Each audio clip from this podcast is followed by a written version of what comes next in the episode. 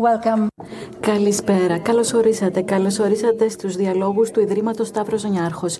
Ευχαριστώ πολύ που βρίσκεστε εδώ μαζί μας παρά τον τρελό καιρό που έχουμε στη χώρα. Ας ξεκινήσουμε λοιπόν. Και να δούμε λίγο γύρω μας. Είμαι σίγουρη ότι δεν θα είναι δύσκολο να μιλήσουμε για την κρίση, ε, τον πόλεμο, τις συγκρούσεις, ε, την αλλαγή του κλίματος, ε, τις παραβιάσεις των ανθρωπίνων δικαιωμάτων, την ανισότητα, την μετανάστευση, την οικονομική και την ενεργική κρίση, τις πολιτικές ταραχές και το γεγονός ότι καθημερινά, οποιαδήποτε στιγμή, σε πραγματικό χρόνο, μία ροή φρικτών ειδήσεων πλημμυρίζει τα news feeds μας, τις οθόνες μας και τελικά το μυαλό και τις ζωές μας. Γιατί πολύ συχνά ο τρόπος με τον οποίο προσφέρονται οι ειδήσεις στα σημερινά μέσα μαζικής ενημέρωσης μπορεί να μας κάνει να νιώθουμε αδύναμοι, να μην θέλουμε να συμμετέχουμε, να αποστασιοποιηθούμε και κάποιος θα μπορούσε μάλιστα να πει ότι μας μετατρέπουν σε μία μάζα παθητικών τηλεθεατών θεατών. Έρχομαι τώρα κοντά στον τίτλο της συζήτησής μας. Θεατές ή πολίτες. Θα μπορούσε να πει κανείς ότι αυτό συμβαίνει επειδή οι ειδήσεις πολύ συχνά φτάνουν σε εμάς χωρίς εργαλεία, χωρίς να έχουμε εμείς τα εργαλεία για να εξηγήσουμε ή να τις καταλάβουμε. Είναι αυτό που ανέφερε ο Άνταμ Κούρτις, ο Βρετανός κινηματογραφιστής, που είπε ότι το μόνο που μπορούμε να κάνουμε είναι να πούμε «πω πω». Αλλά φτάνει αυτό. Και τι σημαίνει τελικά αυτό για εμάς ως πολίτες; Τι σημαίνει για όλους μας; Δημοσιογράφους, επιστήμονες, πολιτικούς, για όλους. Για τους ενηλίκους, για τους teenager. Είμαστε πολίτες. Τι σημαίνει όμως αυτό; Και πόσο επικίνδυνο είναι αυτό για τη δημοκρατία; Εδώ, στους διαλόγους του Ιδρύματος Σταύρος Νιάρχος, θέλουμε να δούμε τους δημοσιογράφους από την πλευρά του κοινού, από την πλευρά των πολιτών, που σημαίνει από την άλλη πλευρά, από την άλλη πλευρά της οθόνης. Λίγες ώρες πριν από το Διεθνές Φόρουμ Δημοσιογραφίας του IMED θα προσπαθήσουμε να απαντήσουμε μαζί με τους ομιλητές μας, τους οποίους ευχαριστώ που είναι εδώ μαζί μας απόψε. Θα προσπαθήσουμε να απαντήσουμε αυτή την πολύ κρίσιμη και ευαίσθητη ερώτηση. Να σας παρουσιάσω λοιπόν τους καθηγητές που έχουμε μαζί μας απόψε. Θα ξεκινήσω με την δόκτωρα Λόρια Κελέτ. Καλώς ήρθατε, καθηγήτρια ΜΜΕ και πολιτισμικών σπουδών στο Πανεπιστήμιο της Μινεζότα, δόκτωρα Ντάρεν Λίλεκερ, καθηγητή πολιτικών επικοινωνιών στο Πανεπιστήμιο του Μπέρμουθ και ε, δόκτωρα Σέφερ, καλώς ήρθατε, τον δόκτωρα Σέφερ, πρόεδρο του SNF Civil Discourse και διευθυντή του SNF Ithaca Initiative στο Πανεπιστήμιο της Delaware. Σας ευχαριστώ όλους που είσαστε εδώ και διαδικτυακά. Μπορείτε να συμμετέχετε στη συζήτησή μας, όπως το ξέρετε πολύ καλά. Μπορείτε να μοιραστείτε μαζί μας τις σκέψεις σας, οτιδήποτε θέλετε. Ε, υπάρχει η πλατφόρμα μας που μπορείτε να υποβάλλετε τις ερωτήσεις σας. Πρέπει βέβαια να παραδεχτώ ότι ήμασταν επιφυλακτικοί, ενώ η ομάδα των διαλόγων ήμασταν αρχικά επιφυλακτικοί εάν ο τίτλος, δηλαδή θεατές ή πολίτες, όντως υφίσταται, αν δηλαδή είναι ένας σωστός τίτλος. Το λέω γιατί αναρωτιόμασταν αν μπορεί κάποιος να μιλήσει για την ιδιότητα του πολίτη ανεξάρτητα από τη σχέση της με τα μέσα μαζικής ενημέρωσης. Αυτός ο αυστηρός διεισμός υπάρχει. Υπάρχει διεισμός μεταξύ θεατών και πολιτών. Αυτή είναι μια ερώτηση για όλους. Δόκτωρα ε, ας, ας ξεκινήσουμε από εσάς. Χαίρομαι πάρα πολύ που βρίσκομαι εδώ στο λίκνο της Δημοκρατίας στην Αθήνα. Είναι μια πολύ ενδιαφέρουσα ερώτηση αυτή για μένα. Πιστεύω ότι αυτός ο απόλυτος δυσμός μεταξύ θεατών και πολιτών γίνεται όλο και λιγότερο ευκρινής με τα χρόνια. Τι σημαίνω; Έχουμε το ιδεώδες της άμεσης δημοκρατίας, όπου όλοι συμμετέχουν, διαζώσεις, πρόσωπο με πρόσωπο. Όλους, όμως ζούμε σε μια κοινωνία όπου διαμεσολαβούνται τα πάντα μέσω των μέσων, των μέσων μαζικής ενημέρωσης. Μετά την εφεύρεση της τυπογραφίας και την ύπαρξη των εφημερίδων, τα μέσα διαμορφώνουν την πληροφορία και τη διακίνηση αυτής. Εδώ και πολλά χρόνια ανησυχούμε μήπως τελικά υπονομεύουν τα μέσα τη δημοκρατία και, μίσο, και μήπως οι πολίτες γίνονται παθητικοί τηλεθεατές ή οι ειδήσεις γίνονται τελικά ψυχαγωγία. Είναι μια μακρά συζήτηση και πολύ σημαντική. Ζούμε όμως και σε μια εποχή όπου όλο και περισσότερο τα μέσα μαζικής ενημέρωσης δεν είναι μονόδρομος. Πλέον είναι πιο αμφίδρομα. Συμμετέχουμε όλο και περισσότερο στην κουλτούρα των ΜΜΕ. Νομίζω λοιπόν ότι το θεατές αφορά το παρελθόν όταν ήταν μονή η κατεύθυνση της ροής ε, της πληροφορίας και δεν υπήρχε συμμετοχή. Τώρα έχουμε σχεδόν το αντίθετο πρόβλημα, δηλαδή καλούμαστε να συμμετάσχουμε, αλλά είναι ουσιαστικό αυτό; Ενεργοποιούμαστε πραγματικά ως πολίτες; Μπορούμε έτσι να συνεισφέρουμε στη δημόσια ζωή με τρόπο που να έχει κάποιο νόημα; Σας ευχαριστώ πάρα πολύ. Ε, δόκτωρα Λίλικερ, τι λέτε εσείς; Ευχαριστώ πάρα πολύ. Χαίρομαι ιδιαίτερα που βρίσκομαι εδώ. Όταν σκεφτόμαστε τους πολίτες, συχνά έχουμε την άποψη ότι πρόκειται για τους ανθρώπους που ζουν σε μια χώρα ή έχουν ευθύνες σε μια χώρα, αλλά και δικαιώματα στη χώρα αυτή. Τις τελευταίες δύο δεκαετίες όμως νομίζω ότι υπήρξε μια σειρά κρίσεων. Στην ουσία είναι μια μόνιμη κρίση. Τρομοκρατία, η αλλαγή του κλίματος, η πανδημία, οι οικονομικές καταρρεύσεις. Όλα αυτά τα πράγματα βρίσκονται εκτός της εξουσίας ενός μόνο κράτους ή ενός μόνο λαού. Και είπαμε λοιπόν, λέμε μόνο πω πω και σκεφτόμαστε μετά πω πω αυτό θα μου συμβεί και εμένα.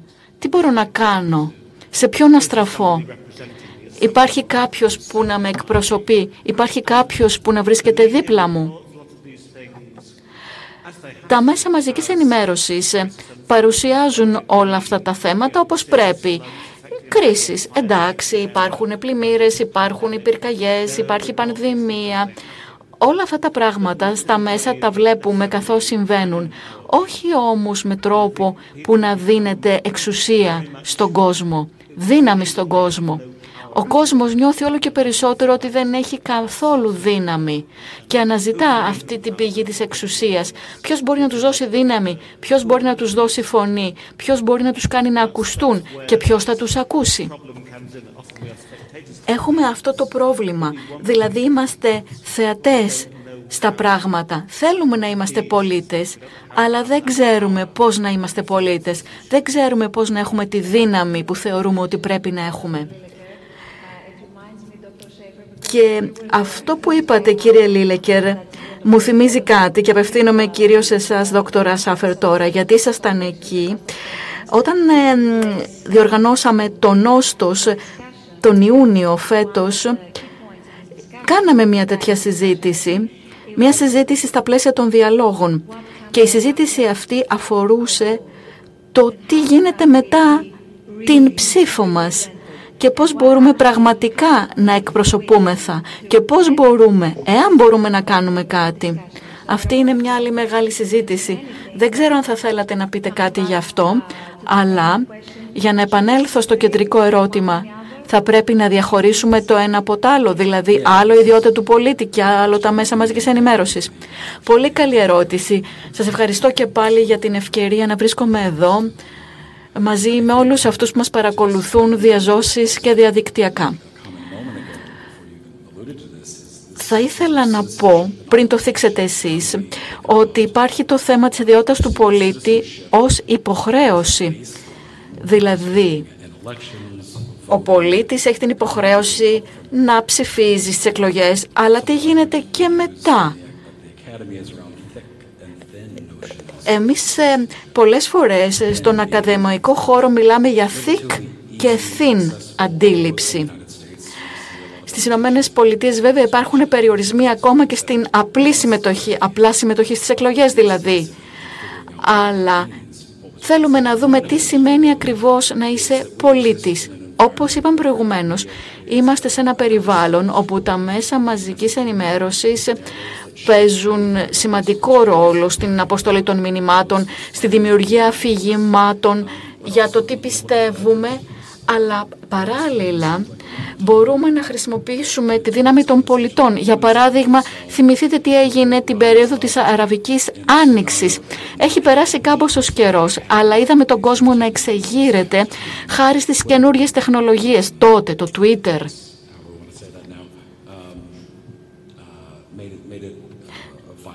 Δόθηκε λοιπόν η δυνατότητα τότε στον κόσμο να οργανωθεί, να κάνει κάποια πράγματα.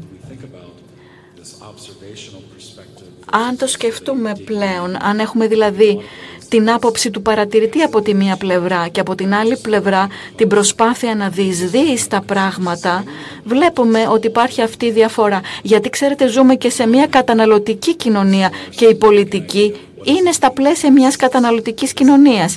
Όμως μπορούμε να κινηθούμε και πέραν τούτου και να πούμε τι σημαίνει να είμαστε πολίτες, τι σημαίνει να ζούμε με άλλους σε τοπικό και υπερτοπικό επίπεδο. Νομίζω ότι για μένα έχει σημασία να εστιαστούμε κυρίως τοπικά, στο περιβάλλον όπου μπορούμε να επιτύχουμε κάτι και να μην εκφράζουμε τόσο πολύ άποψη για κάτι το οποίο βαίνει πολύ πέραν του άμεσου περιγύρου μας. Σας ευχαριστώ πάρα πολύ. Σε λίγο θα δούμε και τους νέους τρόπους συμμετοχής, ας πούμε, ή νέους τρόπους με τους οποίους τα μέσα προσπαθούν να δραστηριοποιήσουν τους πολίτες ή το κοινό τους. Είναι πολύ ενδιαφέρον να δούμε ποιο είναι το αποτέλεσμα όλων αυτών. Αλλά αυτό είναι μια ερώτηση για αργότερα. Γιατί ως δημοσιογράφοι μπορούμε να θεωρήσουμε ότι η δημοσιογραφία είναι ένα δημόσιο αγαθό; Είναι όμως ακόμα δημόσιο αγαθό; Τι έχετε να πείτε, δόκτωρα Κιαλέτ; Ευχαριστώ για την ερώτηση. Εγώ ασχολούμαι με τη ραδιοτηλεόραση και την τηλεόραση. Οπότε από αυτή την οπτική γωνία θα απαντήσω. Ιστορικά το ραδιόφωνο και η τηλεόραση στο παρελθόν θεωρούν το δημόσιο αγαθό, δηλαδή κάτι το οποίο θα έπρεπε να είναι καθολικά προσβάσιμο σε όλους.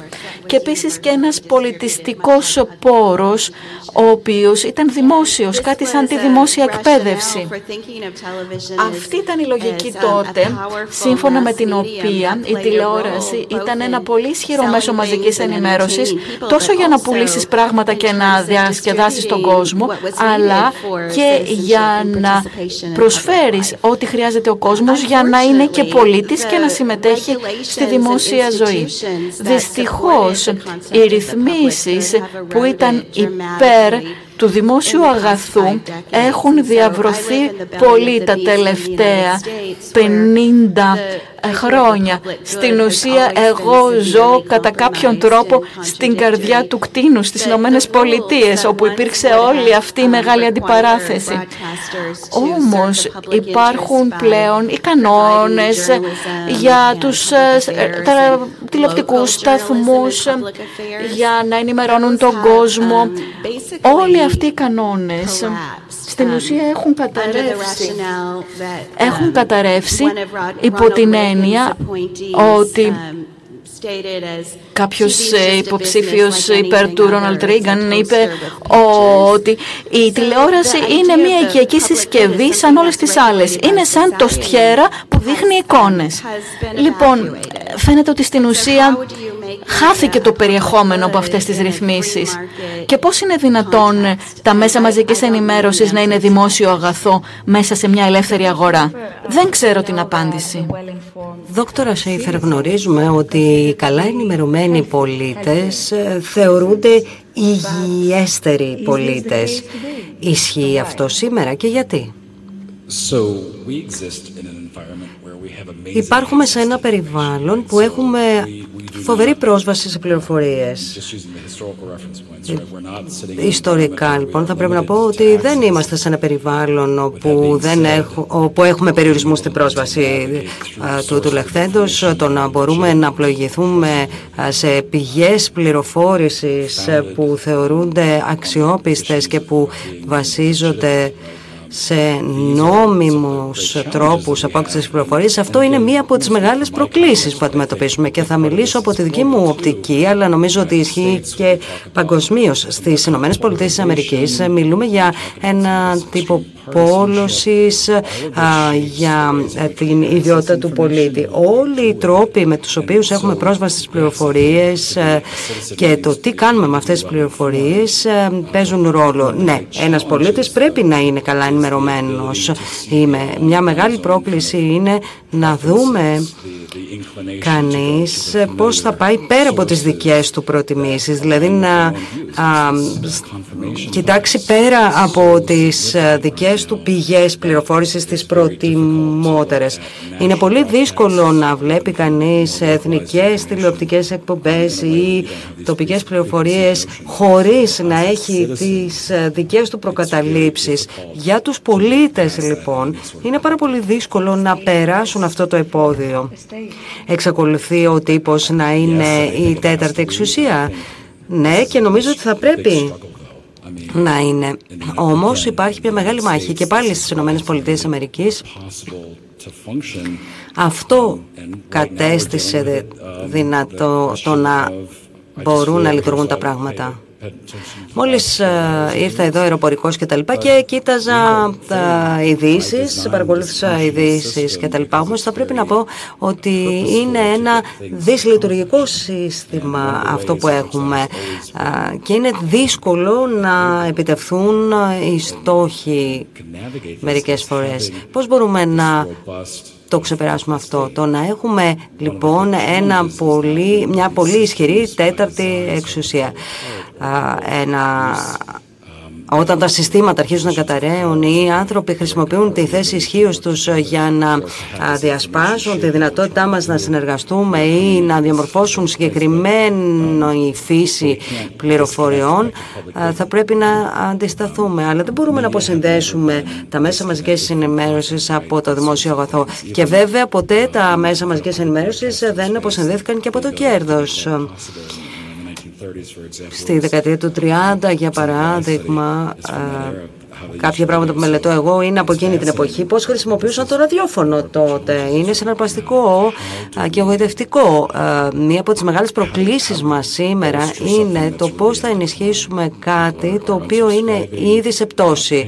Οι άνθρωποι δεν πληρώνουν συνδρομές ε, για εφημερίδες ή για τα μέσα κτλ.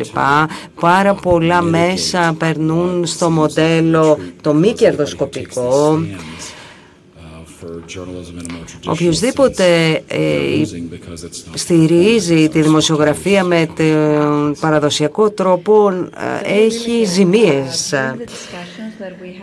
Δόκτωρα Λίλεκερ, κατά τις συζητήσεις που είχαμε με όλους σας πριν από την εκδήλωση αυτή, αναφέρατε ότι οι περιθωριοποιημένοι οικονομικά άνθρωποι αισθάνονται ότι δεν έχουν φωνή στο σημερινό τοπίο. Από την άλλη πλευρά βλέπουμε ότι οι ειδήσεις είναι διαθέσιμες παντού, είναι πιο προσβάσιμες από ό,τι στο παρελθόν. Γιατί λοιπόν υπάρχει αυτό το παράδοξο; Προφανώς η ψηφιακή τεχνολογία επέτρεψε στον καθένα να έχει ε, φωνή. Υπάρχει μια κριτική από τον Μάθιου Χάιμ 15 χρόνια πριν που έλεγε ότι όλοι μπορούν να μιλήσουν αλλά δεν μπορούν να ακουστούν όλοι.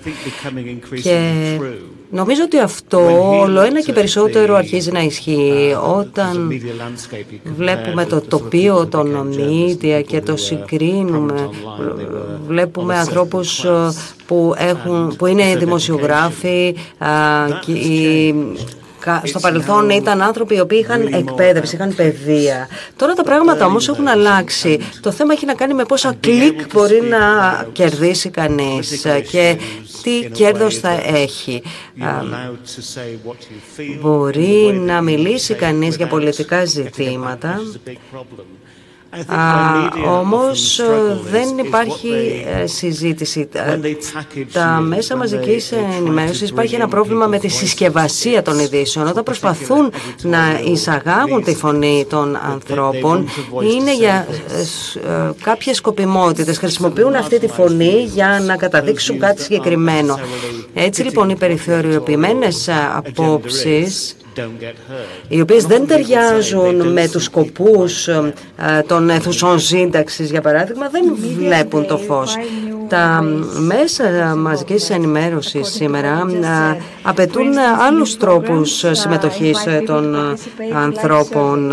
Για παράδειγμα, έχουμε τις ζωντανές έρευνες ή βλέπουμε ότι οι ρεπόρτερ δίνουν το λόγο σε ανθρώπους, σε δημοσκοπήσεις, σε έρευνες κοινή γνώμης κτλ. Ή ακόμη και σε reality που βλέπουμε υπάρχει ζωντανή ψηφοφορία, live voting. Είναι αυτό μια ενεργή συμμετοχή ή είναι μια ψευδέστηση; Τι πιστεύετε; Υπήρξε μια μελέτη που έγινε από τον Στίβεν Κόλμαν κάποια χρόνια πριν και εξέτασε ε, όσους παρακολουθούσαν το, το Big Big Brother στο Ηνωμένο Βασίλειο και πόσο συμμετείχαν στις διαδικασίες και το συνέκρινε αυτό με τις τοπικές εκλογές. Και βεβαίως ελάχιστοι ε, νέοι άνθρωποι ε, συμμετείχαν στις ε, τοπικές εκλογές ενώ γνώριζαν πάρα πολύ καλά την ιστορία των υποψηφίων το Big Brother το πρόβλημα είναι ως εξής. Οι άνθρωποι αισθάνονται ότι ε, είναι ενδυναμωμένοι μέσα από τη τηλεόραση και μέσα από τη συμμετοχή τους. Δηλαδή μπορούν να αισθάνονται ότι μπορούν να αποφασίσουν ποιος θα κερδίσει κτλ. Ενώ με τη δημοκρατία τα πράγματα είναι πιο ευρεία. Βλέπουμε σημαντικά προβλήματα όπως η κλιματική αλλαγή κτλ. Και η ατομική συμμετοχή, η συμμετοχή του πολίτη φαίνεται να είναι μάταιη. Έτσι τουλάχιστον παρουσιάζεται. Και εδώ uh, θα ήθελα να θέσω την ίδια ακριβώς ερώτηση um, και στην δόκτωρα Κελέτ. Υπάρχει μια τεράστια συζήτηση σχετικά με την ευθύνη. Λόγω της ε, εξουσίας που αισθάνεται ότι έχει το κοινό, λόγω του γεγονότος ότι έχει την ευκαιρία να επιλέξει όποιο σοου θέλει, είναι σαν να εξισώνεται η ευθύνη όλων. Όμως η άποψή μου είναι ότι ναι, Όλοι μας είμαστε υπεύθυνοι, αλλά όχι κατά τον ίδιο τρόπο. Οι δημοσιογράφοι και τα μέσα μαζικής ενημέρωσης και ο κλάδος των μέσων είναι πολύ πιο υπεύθυνοι ε, ως οι δήμονες, ακριβώς επειδή έχουν τις ειδικές γνώσεις. Και βεβαίως έρχεται το κοινό με την δική του ευθύνη, αλλά δεν θεωρώ ότι οι ευθύνες είναι ίδιες. Δόκτωρα Κελέτε, υπάρχουν δύο ζητήματα εδώ κατά την άποψή μου. Το ένα έχει να κάνει με το περιεχόμενο των media και το άλλο έχει να κάνει με τις δυνατότητες και τις ικανότητες των ανθρώπων να συμμετάσχουν στη δημόσια, στο δημόσιο βίο μέσω των media. Ως προς το περιεχόμενο των media έχουμε την δεοντολογία της ελεύθερης αγοράς αγοράς. Εκεί βρισκόμαστε σήμερα με την ε, πτώση ε, των δημόσιων υπηρεσιών, του δημόσιου αγαθού κτλ. Αυτό λοιπόν καθιστά δύσκολο το να έχουμε διαφορετικές ε, οπτικές με νόημα πάνω σε θέματα που αντιπροσωπεύουν ανθρώπους οι οποίοι δεν έχουν φωνή συνήθως. Ο στόχος ουσιαστικά στα μέσα είναι να βγει κέρδος, να βγουν χρήματα. Έτσι λοιπόν μπορεί να επιλέγουν προγράμματα τα οποία θα τραβήξουν την προσοχή του κοινού και απομακρυνόμαστε από την ιδέα μαζικών μέσων όπου όλοι, ε, για καλό ή για κακό, ή είχαν το ίδιο περιεχόμενο και υπήρχαν απλώς ειδήσεις των 6 ώρα. Τώρα επιμελούμαστε οι ίδιοι τη ροή ειδήσεων που έρχεται σε εμάς. Έχουμε πάρα πολλές επιλογές και υπάρχουν ενσωματωμένες ευκαιρίες για κάποια ε, εμπλοκή μας με την πολιτική ζωή, με την πολιτιακή ζωή κτλ. Όμως έχει να κάνει και με την ικανότητα του κόσμου να συμμετάσχει. Ίσως λοιπόν ο όρος θεατής να μην είναι σωστός. Όλοι καλούμαστε να συμμετάσχουμε και να είμαστε ενεργοί μέσα από αυτές τις τεχνολογίες, να ψηφίζουμε σε δημοσκοπήσεις, να πηγαίνουμε στη τηλεόραση και να παρακολουθούμε reality κτλ. Θεωρείται ότι ζούμε σε μια δημοκρατία των μέσων μαζικής ενημέρωσης. Υπάρχει η ιδέα και η αντίληψη ότι μας καλούν να συμμετάσχουν. Όμως ουσιαστικά πιστεύω ότι αξιοποιούν οικονομικά τα κλικ που κάνουμε. Το ερώτημα όμως είναι όλη αυτή η δραστηριότητα και η συμμετοχή σε τι μεταφράζεται; Προετοιμάζει τους νέους ανθρώπους για την ιδιότητα του πολίτη όταν ψηφίζουν ας πούμε για το αγαπημένο τους είδωλο τους δεσμεύει ε, ως προς ένα συγκεκριμένο σκοπό. Νομίζω ότι Έχουμε επιλογές οι οποίες όμως είναι μάλλον εμπορικές και είναι αρκετά περιορισμένες. Δεδομένου ότι έχετε κάνει μεγάλη έρευνα επί χρόνια στο θέμα της τηλεόρασης, θα ήθελα να μας πείτε για αυτή τη μοναδική σχέση μεταξύ των πολιτών και της τηλεόρασης.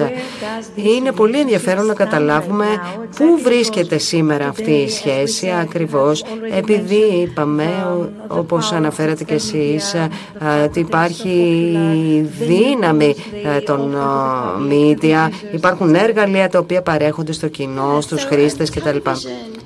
Ναι, η τηλεόραση εξ αρχής ήταν κάτι το οποίο οι λόγοι, οι κριτικοί της και τα λοιπά και ακόμη και οι δημοσιογράφοι ανησυχούσαν γι' αυτό διότι υπήρχε ένα μαζικό μέσο το οποίο έμπαινε στα σπίτια των ανθρώπων και ήταν αναμένει συνεχώς όλη μέρα και υπήρχε μια ροή περιεχομένου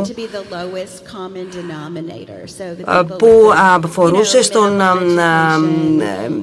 στον ελάσσονα κοινό παρόνομαστε. Μιλούμε για ένα κοινό το οποίο ήταν χαμηλίου μορφωτικού επίπεδου κτλ. Αυτός ήταν ένας από τους λόγους για τους οποίους υπήρχε μεγάλο ενδιαφέρον για τους κανονισμούς για τις τηλεοπτικές εκπομπές. Απαιτήθηκε από τους παραγωγούς να παρέχουν περιεχόμενο το οποίο θα ήταν κατασκευασμένο έτσι ώστε να μορφώνει τους πολίτες. Όμως έχουμε απομακρυνθεί πάρα πολύ από αυτό. Έχουμε καλωδιακή, έχουμε διάφορους τύπους τηλεόρασης και τι κάνουμε, καλλιεργούμε οι ίδιοι τη ροή ειδήσεων μας. Η τηλεόραση δεν μπορεί να κατηγορηθεί τόσο πολύ για την έκπτωση της δημοκρατίας, αλλά πολύ συχνά αναφέρεται ως φαινόμενο της, των reality. Ουσιαστικά κάποια στοιχεία της δημοκρατίας έχουν αναμειχθεί με την ψυχαγωγία, με ψυχαγωγικά με προγράμματα. Όμως αυτά οδηγούν σε διαφορετικού τύπου πολίτες. Έχουμε το The Apprentice. Ο Donald Trump είναι star σε αυτό το show και τα λοιπά και Υπήρχαν και προβολές ε, προσβολών απλών ανθρώπων. Έτσι λοιπόν η τηλεόραση έχει συνδεθεί με τα μέσα μαζικής ενημέρωσης αλλά όσο ένα μέσο εμπορικό το οποίο είναι απορριθμισμένο προσπαθεί ε, να καλύψει το κενό το οποίο η ίδια δημιούργησε. Σκέφτομαι, σκέφτομαι. Εδώ τον Postman. Νομίζω ήταν το 1985, έγραψε ένα βιβλίο «Amusing ourselves to death», διασκεδάζοντας τον εαυτό μας μέχρι θανάτου. και η αναφορά του, το σημείο αναφοράς του ήταν τηλεόραση. Ήταν κατώτερη δηλαδή από τον τύπο και θρυνούσε διότι έλεγε ότι απομακρυνόμαστε και έλεγε ένα σοου 30 λεπτών. πόσο αρκετό είναι για να μπει κανείς σε μια ουσία του πράγματος 30 λεπτά εστιάζοντας σε ένα πολύ συγκεκριμένο θέμα είναι πάρα πολύ χρόνος τελικά σε σύγκριση με αυτό που κάνουμε σήμερα διότι σήμερα έχουμε φτάσει σε κάποιες στιγμές, εικόνες. Κάποια χρόνια πριν σκεφτόμασταν για το επίπεδο των χαρακτήρων στο tweet και τα λοιπά. Περνούμε λοιπόν από την πολυπλοκότητα σε διάφορες φωνές όμως έχουμε ανθρώπους οι οποίοι ουσιαστικά φαίνονται ως καρικατούρες ε, της κοινότητάς τους και δεν παρουσιάζουν τη μοναδικότητα της ύπαρξής τους. Ε, γίνονται όλοι επίπεδοι και ομοιόμορφοι και δεν έχουν τη δική τους ε, ζωή. Στο συγγνώμη διότι παρασύρθηκα, όχι, όχι, είναι ένας ζωντανός διάλογος αυτός. Συνειδητοποίησα το εξής. Παρόλο που αναζητούμε ειδήσεις, τις πραγματικές ειδήσεις έστω, ταυτόχρονα γίνονται έρευνες που δείχνουν ότι πολλοί αποφασίζουν ή επιλέγουν να αποφύγουν τις ειδήσεις. Και για να γίνουν πιο συγκεκριμένοι, σε μια πρόσφατη έρευνα, πολλοί από αυτούς που απέφευγαν τις ειδήσει χαρακτήρισαν τις ειδήσει doom and gloom, καταστροφολογία και μαυρίλα. Ενώ μία άλλη έρευνα έδειξε ότι όσοι ένιωθαν αυτή την ανυμπορία τελικά οδήγησαν σε μία μείωση της επισκεπτιμότητας ε, των ειδησιογραφικών sites κατά 58%. Η έρευνα αυτή έγινε και σε συνεργασία με το Πανεπιστήμιο της Μινεσότα. Η ερώτηση, ε, καθηγητά Λιλεκέρ, είναι προς εσάς. Ποιο είναι το πρόβλημα με τις ειδήσεις ε, σήμερα; Δεν είμαι σίγουρος. Ίσως το πρόβλημα είναι με το περιεχόμενο των ειδήσεων. Νομίζω ότι ο Lord Northcliffe πριν από 150 περίπου χρόνια είπε στους δημοσιογράφους «Θέλω μια δολοφονία την ημέρα για το πρωτοσέλιδο, για να πουλήσουμε». Έτσι είναι τα μέσα. Θέλουν το σκανδαλώδες, το σοκαριστικό, τις ιστορίες που θα σοκάρουν και θα τραβήξουν την προσοχή. Έχουμε τη λεγόμενη οικονομία της προσοχής. Το ξέρουν τα μέσα μαζικής ενημέρωσης και τα μέσα κοινωνικής δικτύωσης και έτσι ανταγωνίζονται. Όταν όμως ο κόσμος εξηγεί γιατί αποφεύγει να βλέπει τις ειδήσεις, τι λέει. Απαντά σε μια δημοσκόπηση. Και τελικά ο λόγος που αποφεύγουν τις ειδήσεις είναι ότι υπάρχει κάτι άλλο από την άλλη, καλύτερο. Δηλαδή, ε, αν έχουμε τρεις ειδησιογραφικούς σταθμούς, δημόσιους που έχουν συνεχώς ειδήσεις συγκεκριμένες ώρες και εντάξει με διαφορετική ποιότητα ή η ποιότητα τέλος πάντων είναι συζητήσιμη. Ε, σε μεγάλο βαθμό δεν υπάρχει κρατική παρέμβαση, σίγουρα όχι κομματική. Και παρόλα αυτά, αυτά αυτοί οι σταθμοί που δείχνουν μόνο ειδήσεις, δεν έχουν πάρα πολλούς θεατές, ό,τι και να κάνουν. Υπάρχουν διάφοροι άλλα κανάλια και με αυτούς συναγωνίζονται. Και λέει ο κόσμος, αντί για την καταστροφολογία και τη μαυρίλα, γιατί να μην δω κάτι άλλο. Ποια είναι η απάντηση τους; Δίνουμε την κοινωνικά αποδεχτή απάντηση. Δεν θέλω να το βλέπω γιατί με αναστατώνει. Ενώ η πραγματική απάντηση μπορεί να είναι θέλω να διασκεδάσω, δεν θέλω να βλέπω ειδήσεις. Δηλαδή, οι ειδήσεις προσπαθούν να προσελκύσουν διαρκώς το κοινό, να τραβήξουν τον κόσμο, αλλά ίσως και ο κόσμος δεν θέλει ειδήσεις αυτές καθ' αυτές. Θέλει ψυχαγωγία. Και αν οι πολιτικοί, εντάξει, δεν τα μπλέξουν με κάποιο σκάνδαλο, γιατί τα σκάνδαλα τότε είναι διασκεδαστικά. Τότε ασχολείται ο κόσμος. Όταν πάψουν τα σκάνδαλα, ο κόσμος πλέον δεν θέλει να παρακολουθήσει άλλο. Ίσως όμως να υπάρχουν και άλλοι λόγοι. Μάλιστα, θα επανέλθουμε αργότερα σε αυτό για τη σχέση μεταξύ ψυχαγωγίας και ειδήσεων. Γιατί εδώ υπάρχει μεγάλη πρόκληση σε αυτή την πραγματικότητα δυστυχώς.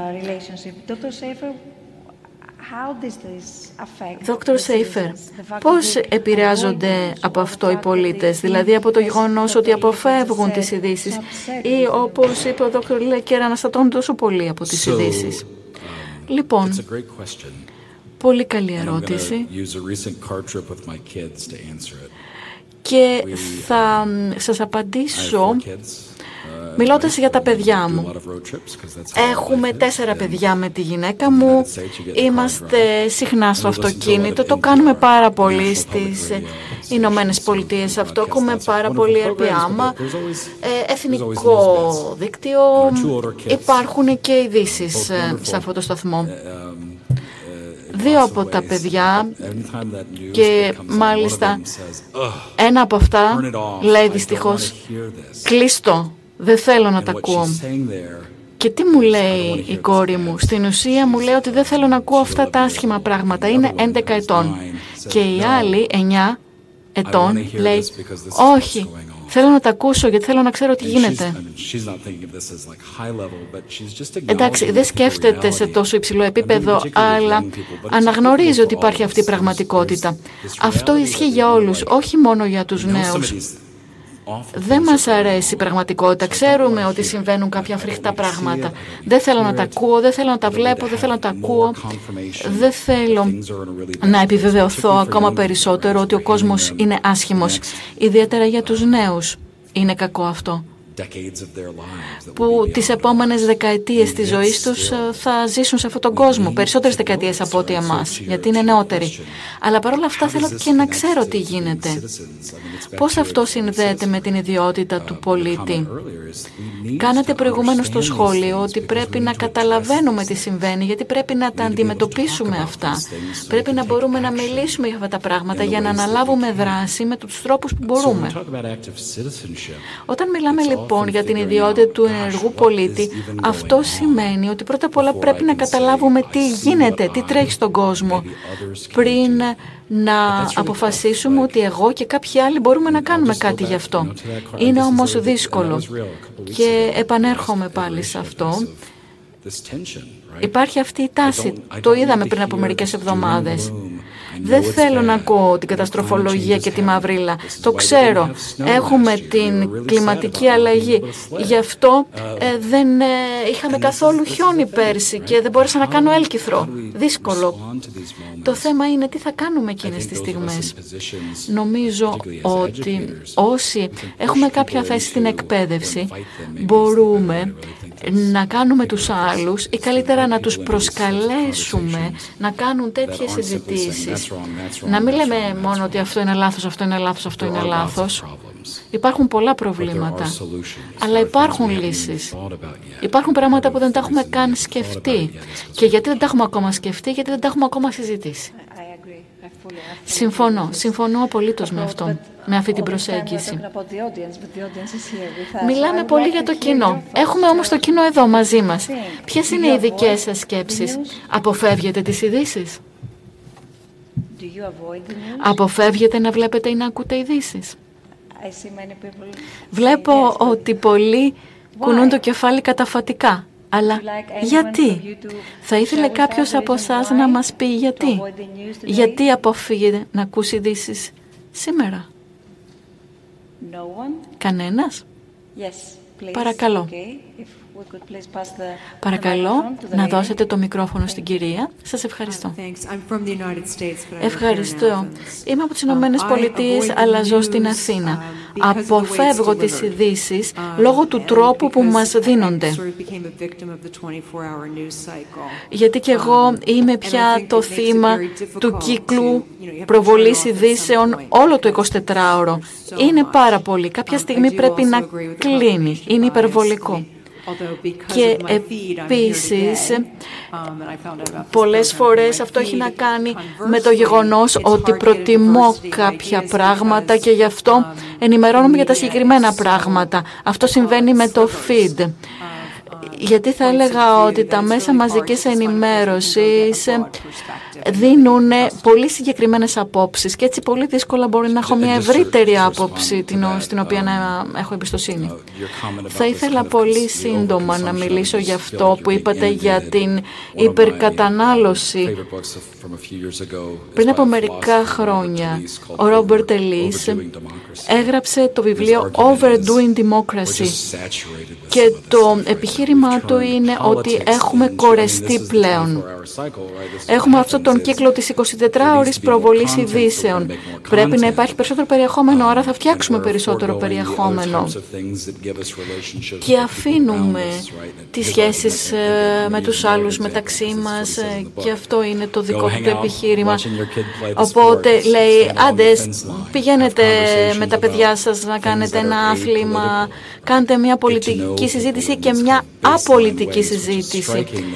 Είναι εντυπωσιακό ότι κάποιος πρέπει να μας θυμίζει ότι πρέπει να κάνουμε και τέτοια πράγματα.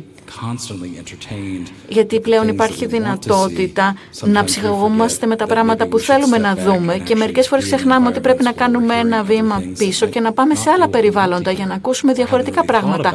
Ακόμα και πράγματα που δεν θέλουμε να ακούσουμε ή πράγματα που δεν έχουμε σκεφτεί ποτέ. Έτσι βλέπουμε ότι τη στιγμή αυτή μπροστά μας υπάρχει και κάτι διαφορετικό. Ευχαριστώ πολύ. Παρακαλώ και εδώ ζητήσατε το μικρόφωνο. Και εσείς, Δόκτωρα Κελέτ, θα θέλατε να κάνετε κάποιο σχόλιο για αυτά που είπε η κυρία; Μπορώ να μιλήσω στα ελληνικά. Εγώ απλώς δεν εμπιστεύομαι τις ειδήσεις γιατί βλέπω ότι είναι κατευθυνόμενοι οι, οι πληροφορίες που μας δίνονται και ψεύτικες πιο πολλές φορές.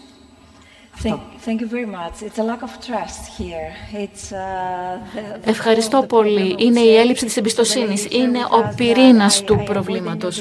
Μας είπε ακριβώς η κυρία ότι αποφεύγει τις ειδήσει γιατί δεν τις εμπιστεύεται και γιατί θεωρώ ότι οι ειδήσεις και συνεπώς όλο το μηντιακό τοπίο είναι πλήρως χειραγωγημένο και συνεπώς νιώθω ότι δέχομαι, παίρνω ψεύτικες ειδήσεις. Ναι. Μερικές φορές σκέφτομαι και εγώ, όταν μιλούμε για δημοσιογραφία και ειδήσεις, πρέπει να κάνουμε ένα βήμα πίσω και να θυμόμαστε ότι είναι ένα μεσολαβούμενο πολιτισμικό προϊόν. Παρέχει μια ερμηνεία της πραγματικότητας και της δημόσιας ζωής που έρχεται από κάπου. Από πού προέρχεται, εκπροσωπεί τα συμφέροντα των ιδιοκτητών ή των μετόχων παγκόσμιων εταιριών. Ενδεχομένως, ναι.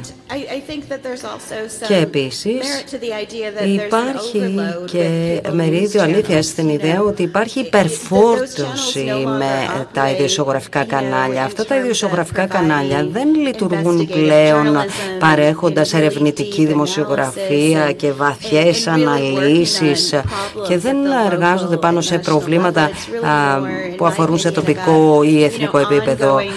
Είναι μια συνεχιζόμενη live κάλυψη ας πούμε ε, του υποβρυχίου που ε, καταστράφηκε στο ναυάγιο του Τιτανικού ε, αντί να δείχνουν τους 700 ναυαγούς νεκρούς στην πύλο κτλ. Είναι διαφορετικού τύπου. Και αν θέλετε είναι και ένας τρόπος ε, να φέρουν την επωνυμία τους τα κανάλια, δηλαδή ενδεχομένως ε, δεν αναφέρονται σε, στο τοπικό κοινό. Υπάρχουν ολόκληρες επωνυμίε των μέσων μαζικής ενημέρωσης. Δηλαδή, Fox News, ποιος ακούει και ποιος βλέπει. Ε, το πρόβλημα είναι ότι αυτά τα μέσα δεν μας επιτρέπουν να δούμε τι έχουμε κοινό μεταξύ μας. Δεν μας επιτρέπουν να δούμε ότι είμαστε άνθρωποι με διαφορετικά ενδιαφέροντα αλλά και κοινά ενδιαφέροντα όπως το περιβάλλον, όπως το κλίμα. Δεν μας επιτρέπουν να συναντούμε, προ, να συναντούμε οπτικές. Είναι, ξέρετε, ένα αγαθό, ένα εμπόρευμα το οποίο χρησιμοποιείται για να βγάζουν χρήματα από την προσοχή που τους δίνουμε. Και βεβαίως η εκδραμάτιση των ειδήσεων, η δραματοποίηση των ειδήσεων είναι ένα από τα ζητήματα που και εσείς θίξατε. Ναι.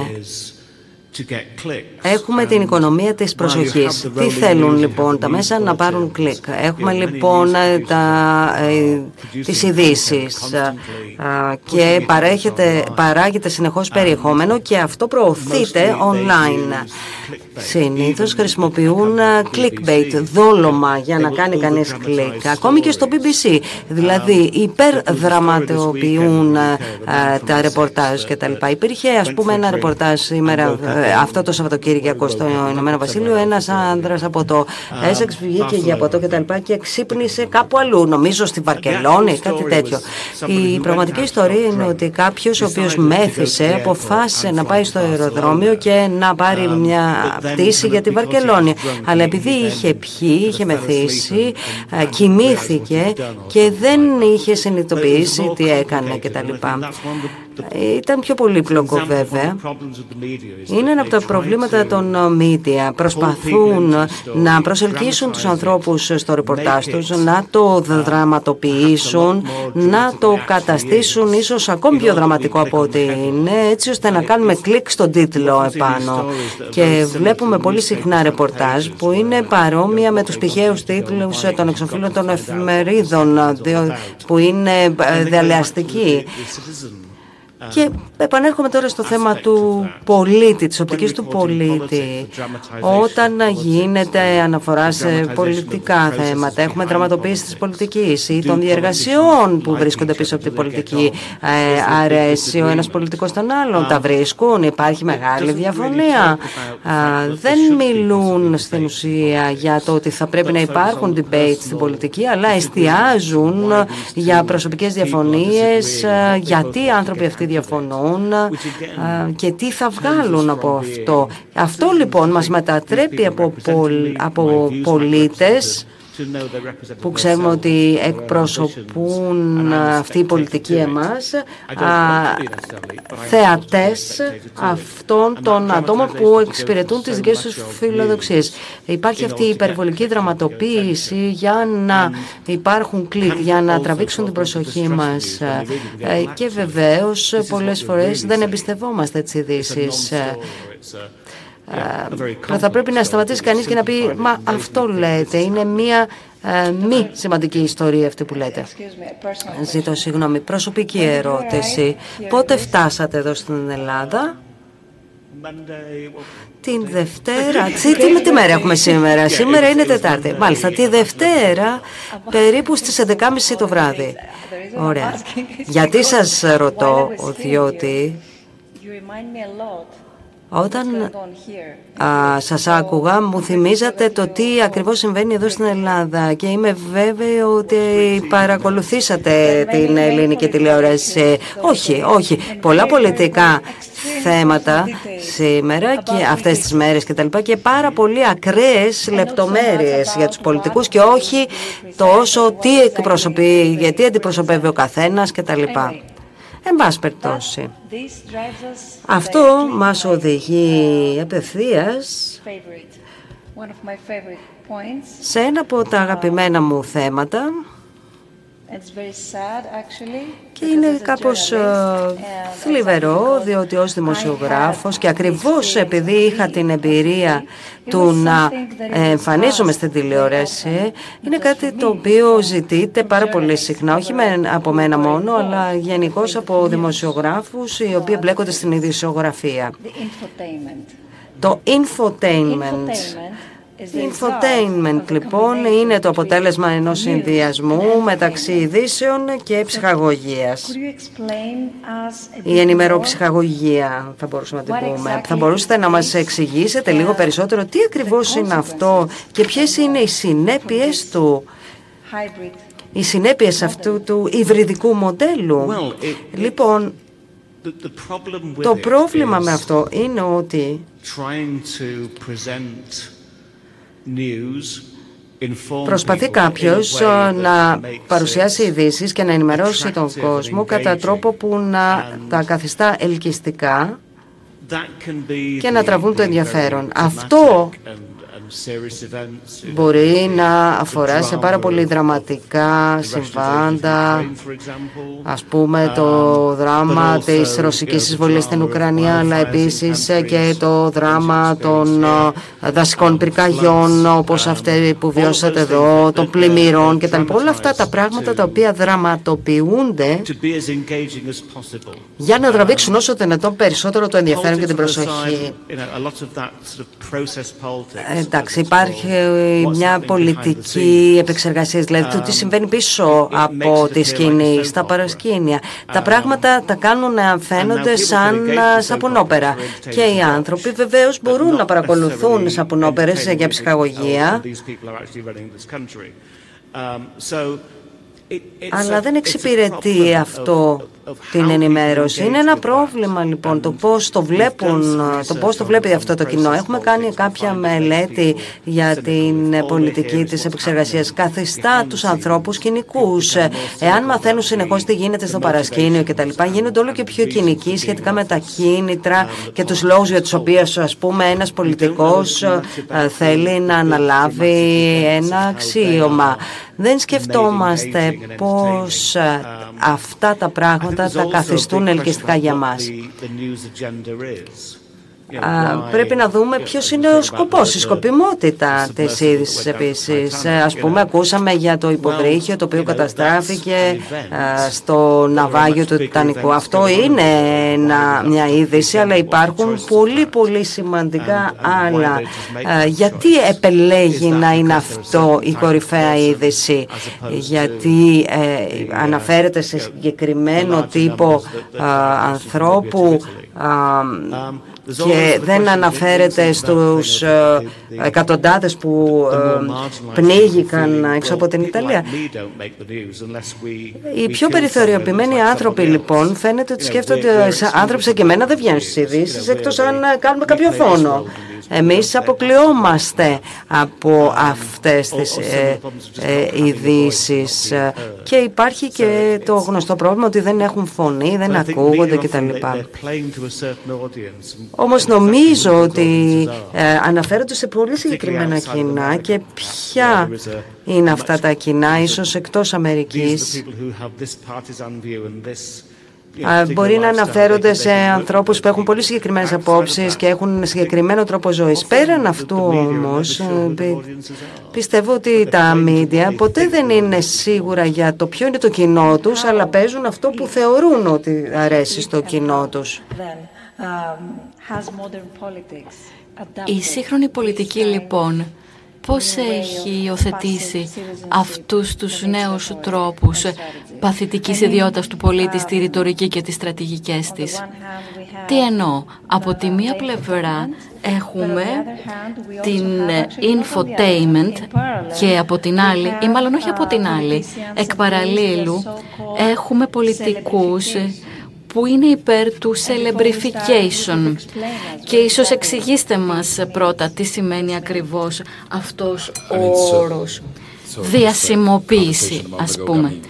Λοιπόν, κάναμε λίγο αυτή τη συζήτηση προηγουμένως για τον πρόεδρο Τραμπ και πόσο καλά τα πήγε στις Ηνωμένες Πολιτείες. Γιατί, γιατί ήταν διασκεδαστής, όπως είπατε κι εσείς. Υπήρχε μια πραγματικότητα όπου ο κόσμος ε, έμαθε πώς μπορεί να μπορέσει να καλύψει χώρο, να μην μιλάει επί της ουσίας, δεν μιλώ τώρα για πολιτική, αλλά μιλώ για τη διαμόρφωση της πολιτικής ως έχει. Πλέον δηλαδή η πολιτική είναι παράσταση δεν είναι επί της ουσίας. Δεν μιλάμε για τη φορολογία για παράδειγμα, αλλά μιλάμε για κάποια γενικότερα θέματα τα οποία είναι περισσότερο για το Θεαθήνε και όχι της ουσίας. Όπως έλεγα, τις προάλλες ε, με έναν ε, πρώην πρέσβη ο οποίος συμμετείχε στο ένα πρόγραμμα του SNF Ithaca Initiative. Μιλούσαμε για τα πράγματα που γίνονται κάτω από το ραντάρ, κάτι το που δεν είναι στη σκηνή, κάτι που δεν φαίνεται. Και αναφερόταν στον πρόεδρο Biden. Ήταν πολύ εντυπωσιακό να σκεφτεί κανείς πως πολλές φορές η πολιτική μπορεί να είναι και βαρετή. Και αυτό είναι μέρος του προβλήματος. Δεν είναι συναρπαστική, δεν χρειάζεσαι 24 ώρες, όπως είπατε κι εσείς, για να πεις σε κάποιον τις βασικές πληροφορίες της ημέρας. Και στο παράδειγμα που είπατε για το γεγονός ότι οι ειδήσει έδειχναν όλα τα κανάλια ειδήσει στις 6, μπορεί να το παρουσιάσεις σε ένα κοινό το οποίο δεν μπορούσε, δεν μπορούσε να γίνει με αυτόν τον τρόπο με τους περιθωριοποιημένους. Τώρα βέβαια υπάρχει αυτός ο κατακαιρματισμός. Όμως έχω ξεφύγει λίγο από την ερώτησή σας, έτσι δεν είναι;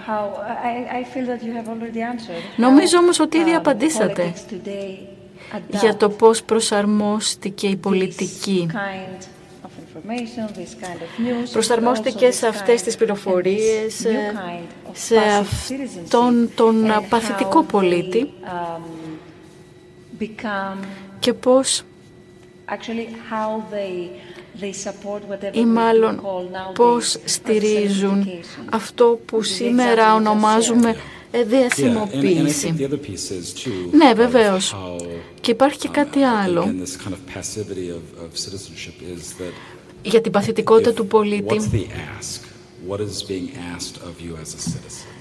Τι καλείσαι να κάνεις εσύ ως πολίτης από τον πολιτικό; Είναι το minimum, είναι κάτι που έχει ουσία. Ο πρόεδρος Ομπάμα στην εκστρατεία του, για παράδειγμα, έλεγε «Yes, we can». Ναι, μπορούμε. Όλοι μαζί, εμείς μπορούμε. Ήξερε να οργανώσει μια κοινότητα. Και παράλληλα, και για τον πρόεδρο Τραμπ, τώρα που θέλει να τρέξει στην επόμενη εκστρατεία, είναι πάλι υποψήφιος, βλέπουμε με ποιον τρόπο αντιμετωπίζει τους πολίτες. Συχνά χρειάζεσαι μόνο κάτι πολύ βασικό. Είναι δηλαδή η ιδιότητα του πολίτη μόνο στο ελάχιστο ή έχει και κάτι παραπάνω; Ποιες είναι οι προσδοκίες; Πολλοί πολιτικοί ελπίζουν ότι οι πολίτες θα κάνουν μόνο το ελάχιστο. Βάλε μες στην εξουσία και εγώ θα κάνω αυτά που σου υποσχέθηκα. Αλλά μην κάνεις τίποτα παραπάνω. Και νομίζω ότι αυτό είναι ανησυχητικό. Αλλά είναι και μια ευκαιρία γιατί νομίζω ότι πολλοί όταν θεωρούν ότι είναι ενεργητικοί πολίτες και θέλουν να επιφέρουν αλλαγές ιδιαίτερα σε τοπικό επίπεδο εδώ στην Αθήνα ή όπου και αν μένετε είναι καλό να αρχίσετε να συνειδητοποιείτε ότι πώς μπορούμε να οργανωθούμε, πώς μπορούμε να αρχίσουμε να συζητάμε μεταξύ μας, πώς μπορούμε να έχουμε μια κοινή πλατφόρμα. Θα μπορούσα και εγώ να πω κάτι γι' αυτό. Νομίζω uh, ότι στα μέσα μαζικής ενημέρωσης είναι πραγματικά σημαντικό να κάνουμε ένα βήμα πίσω και να σκεφτούμε γιατί κάποιες μορφές μέσω μαζικής ενημέρωσης θεωρούνται ανώτερες από άλλες. Υπάρχουν θύλακες στη λαϊκή κουλτούρα όπου βλέπουμε τη διάβρωση των συνόρων μεταξύ ιδιωτικού και δημόσιου δημοσίου προς διαφορετικές πολιτικές κατευθύνσεις. Στις Ηνωμένες Πολιτείες κάποιοι πολιτικοί ή αξιωματούχοι πηγαίνουν στο Dancing with the Stars για παράδειγμα. Χρησιμοποιούν το show για να γίνουν γνωστοί και προσβάσιμοι στο κοινό. Και νομίζω ότι αυτό που προσπαθούν να κάνουν δεν είναι να κάνουν τους πολίτες πιο παθητικούς. Εξακολουθώ να είμαι κατά αυτής της άποψης του παθητικού πολίτη, γιατί θεωρώ ότι αυτό που πραγματικά συμβαίνει είναι να ενεργοποιούν τους πολίτες σαν φαν. Δηλαδή, χαλάν τα σύνορα μεταξύ ψυχαγωγίας πολιτικής με τέτοιους τρόπους που πραγματικά θέλουν οι πολίτες να είναι ενεργητικοί. Στα μέσα κοινωνικής δικτύωσης ε, του Τραμπ βλέπουμε ότι αντιμετωπίζει τους ε, οπαδούς του ως φαν. Υπάρχει πλέον ε, μία σύγχυση. Θα έλεγα όμως επίσης ότι αυτό μπορεί να ακολουθήσει και άλλους τρόπους που είναι ίσως um, θετικοί και σημαντικοί. Για παράδειγμα, Αλεξάνδρεια Οκτέβια Κορτές. κάνει ζωντανά βίντεο στο Instagram όταν μαγειρεύει σε τακτική βάση. και με την ευκαιρία αυτή μιλά για πολιτικά θέματα με τους ψηφοφόρους της εκλογικής της περιφέρειας. Δηλαδή υπάρχει μια ευρύτερη βάση συζήτησης με τους πολίτες. Καλύτερα ίσως και από μια σοβαρή εφημερίδα ας πούμε. Η... Θεωρώ ότι είναι πολύ ευφύς ο τρόπος που χρησιμοποιεί τα μέσα κοινωνικής διακτύωσης έτσι ώστε να τραβήξει περισσότερο κόσμο και να τον κάνει να καταλάβει τα πολιτικά θέματα και τη σχέση της πολιτικής με την καθημερινή ζωή, με το να φτιάξεις ένα γεύμα, το είδος του φαγητού που θα έχεις πάνω στο τραπέζι σου κτλ. Θα συμφωνούσα, αλλά νομίζω ότι υπάρχει και μία σκοτεινή πλευρά εδώ um, σε αυτό που κάνουν οι πολιτικοί. Δηλαδή έχουμε περισσότερο λαϊκισμό, παρόλο που ο Τραμπ είχε μια πολιτική πλατφόρμα και οπαδούς, ή φαν αν θέλετε, όταν συμμετείχε στο Apprenticeship, χρησιμοποίησε τα μέσα κοινωνικής δικτύωσης για να τραβήξει την προσοχή με θετικό ή και αρνητικό τρόπο. Ήταν όμως πάντα στους τίτλους γιατί έλεγε κάτι στο Twitter που προσέβαλε κάποιον ή δεν είχε καν νόημα. Υπάρχουν πολλοί πολιτικοί που το χρησιμοποιούν αυτό. Χρησιμοποιούν αυτές τις πλατφόρμες με τον ίδιο τρόπο που κάνουν και οι κοινοί θνητοί. Δηλαδή, λένε ότι είμαι αυθεντικός, είμαι σαν όλους, είμαι σαν εσάς. Χρησιμοποιώ την πλατφόρμα όπως και εσείς, μαγειρεύω όπως και εσείς. Αλλά μπορεί να βάλει και άλλα επιχειρήματα, να μιλήσει για τα μεγάλα προβλήματα.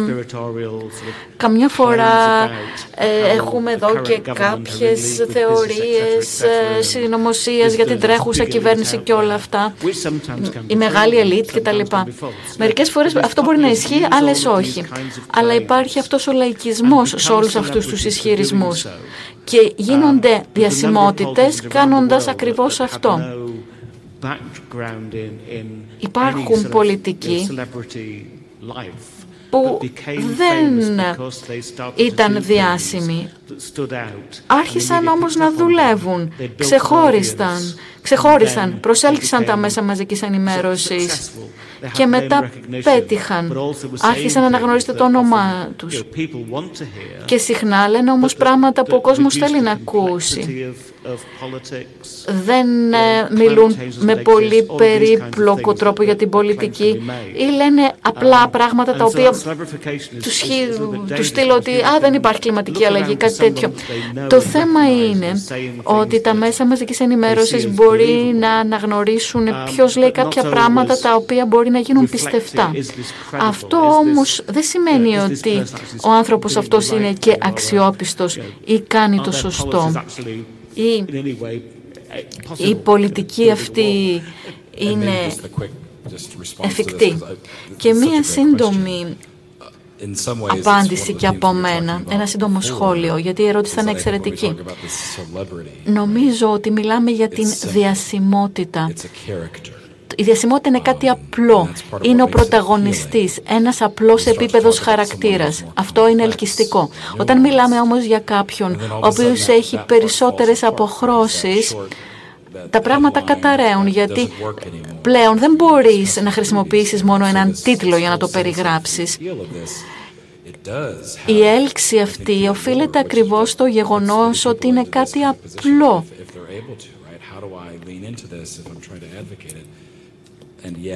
Πολλοί προσπαθούν να χρησιμοποιήσουν κάτι απλό για να τραβήξουν.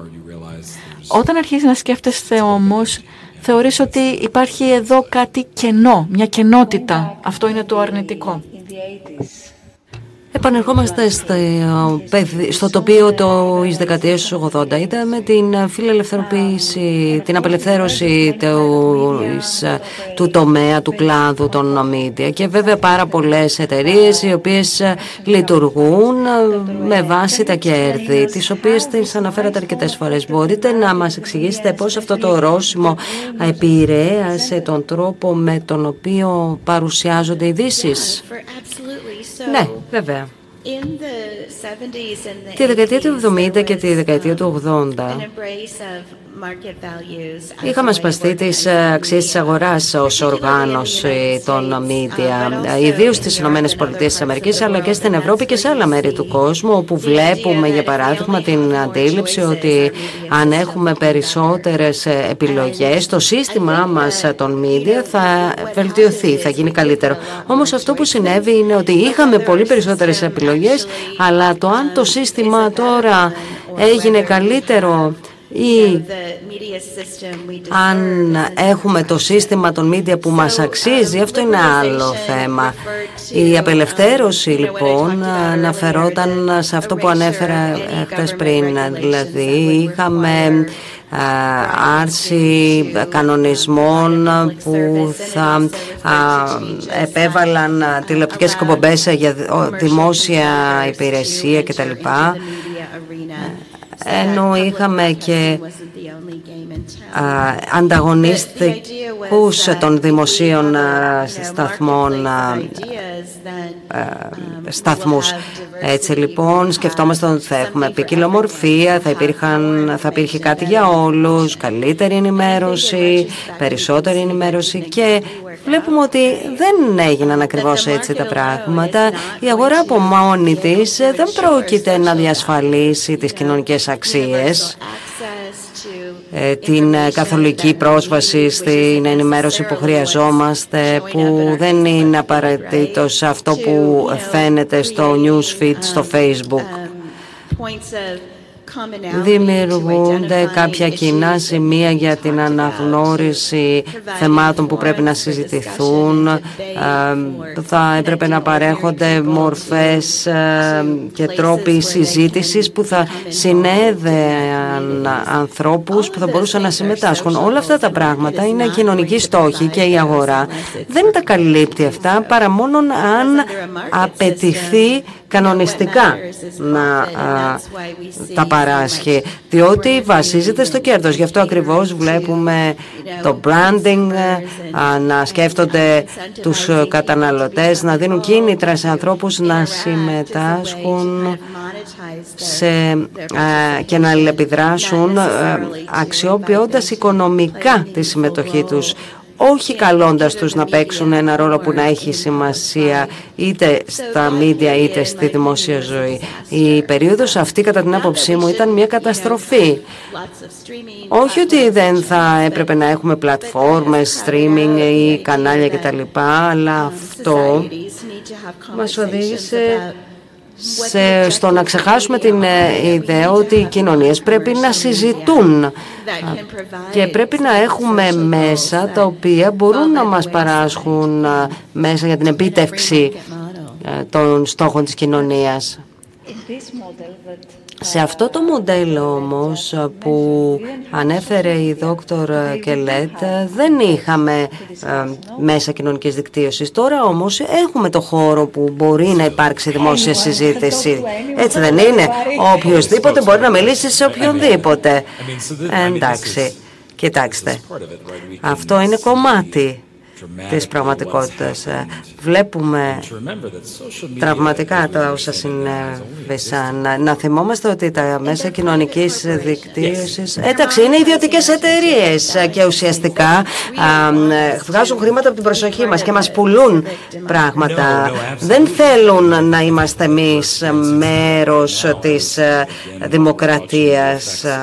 Όχι βέβαια. Βλέπουμε λοιπόν τις επιδράσεις ε, της α, ε, ιδιοκτησίας ε, του ΕΞ που ήταν γνωστός Twitter στο παρελθόν. Πολλοί ακαδημαϊκοί χρησιμοποίησαν το Twitter επί μακρόν για μια πλατφόρμα ανταλλαγής ιδεών κτλ. Και τώρα πλέον προσπαθούν να περάσουν σε κάποια άλλη πλατφόρμα. Κανένας δεν έχει ε, βρει μια καλή αντίστοιχη πλατφόρμα κτλ. Ο γενικός πληθυσμός τώρα όταν μιλούμε για τέτοια θέματα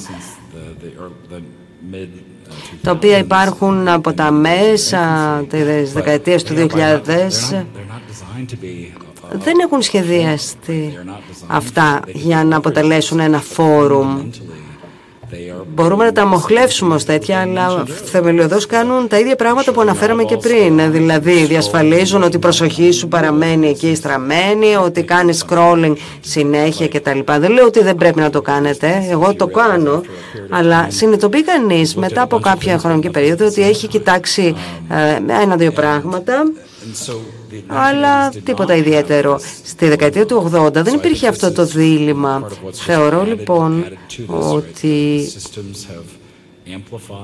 τα συστήματα έχουν διευρυνθεί. Τα Fox News στη ΣΥΠΑ δεν θεωρείται πλέον η δεξιά τοποθέτηση. Υπάρχουν άλλα κανάλια που έχουν τοποθετηθεί με άλλο τρόπο γιατί μπορούν, υπάρχουν επίσης υπηρεσίες streaming που καλύπτουν αυτά τα κενά ή δημιουργούν χώρους ανάμεσά τους. Είναι μια δυναμική κατάσταση, αλλά Ακόμη και όταν μιλούμε για τη δεκαετία του 80, να σας πω ότι σκεφτόμουν μία από τις περιόδους που εγώ μελέτησα ως ερευνητής ήταν η δεκαετία του 30, δεκαετία του 40 κτλ. Και ήταν μια δημοκρατική περίοδος και ο ρόλος του ραδιοφώνου. Έχουμε λοιπόν κάτι που λεγόταν NBC Meet the Press. Ήταν ένα, μια συζήτηση τις ε, Κυριακές. Υπήρχε όμως πριν από αυτό κάτι το οποίο ονομαζόταν Town Meeting on the Air, on the air. Ε, δηλαδή συνάντηση του Δημαρχείου ε, στον αέρα. Εκεί λοιπόν μπορούσαμε να αμοχλεύσουμε την τεχνολογία για δημόσιο αγαθό, για δημόσιο καλό. Και πολύ σύντομα συνειδητοποίησαν ότι αυτό ήταν κάπως βαρετό και μετατόπισαν τα πράγματα και τα άλλαξαν. Τα πράγματα έχουν πραγματικά αλλάξει. Μιλούμε περισσότερο για performance και όχι για ουσία. Τα μέσα κοινωνικής δικτύωσης βέβαια δεν υπήρχαν το 1980-1985, αλλά αξιοποίησαν τα θεμέλια που τέθηκαν εκείνη την εποχή εξορισμού εκείνο που τους απασχολεί είναι το κέρδος. Δεν λέω ότι το κέρδος είναι κακό, αλλά πρέπει να θυμόμαστε ότι αυτό ακριβώς τους απασχολεί, το κέρδος. Ωραία, έχουμε δεχθεί πολλές ερωτήσεις από το κοινό που μας παρακολουθεί διαδικτυακά. Θα θέλατε και εσείς να θέσετε μια ερώτηση, μάλιστα, αλλά θα ήθελα να θέσω το, την εξής ερώτηση προς όλους σας. Uh, Χρησιμοποιώντας το παράδειγμα του Ηνωμένου Βασιλείου, ενδεχομένως θα μπορούσε να απαντήσει ο Δόκτωρ Λίλεκερ, όπου νέοι άνθρωποι φαίνεται να συμμετείχαν περισσότερο στο reality παρά στις εκλογές. Μπορούμε να χρησιμοποιήσουμε αυτή τη τάση για να ενεργοποιήσουμε την ιδιότητα του πολίτη. Δηλαδή μπορούμε να τους κάνουμε να ασχοληθούν και να εμπλακούν περισσότερο. Είναι καλή ερώτημα. Νομίζω ότι με τους νέους ανθρώπους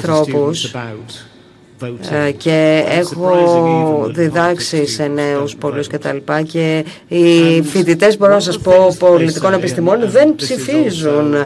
και ένα από τα πράγματα που λένε και αυτό βέβαια με την επιφύλαξη κοινωνικά αποδεκτών ε, απαντήσεων λένε ότι κανένας πολιτικός δεν απευθύνεται στους νέους.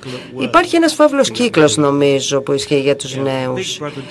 Ο μεγάλος αδερφός, το Big Brother, μιλάει στους νέους. Η παραγωγή τέτοιου είδους προγραμμάτων θέλουν νέους ανθρώπους ως κοινό. Οι πολιτικοί που βλέπουν τους νέους λένε «Α, δεν ψηφίζουν οι νέοι, οπότε δεν υπάρχει λόγος να υπάρχουν πολιτικές ε, για το τι θέλουν οι νέοι κτλ.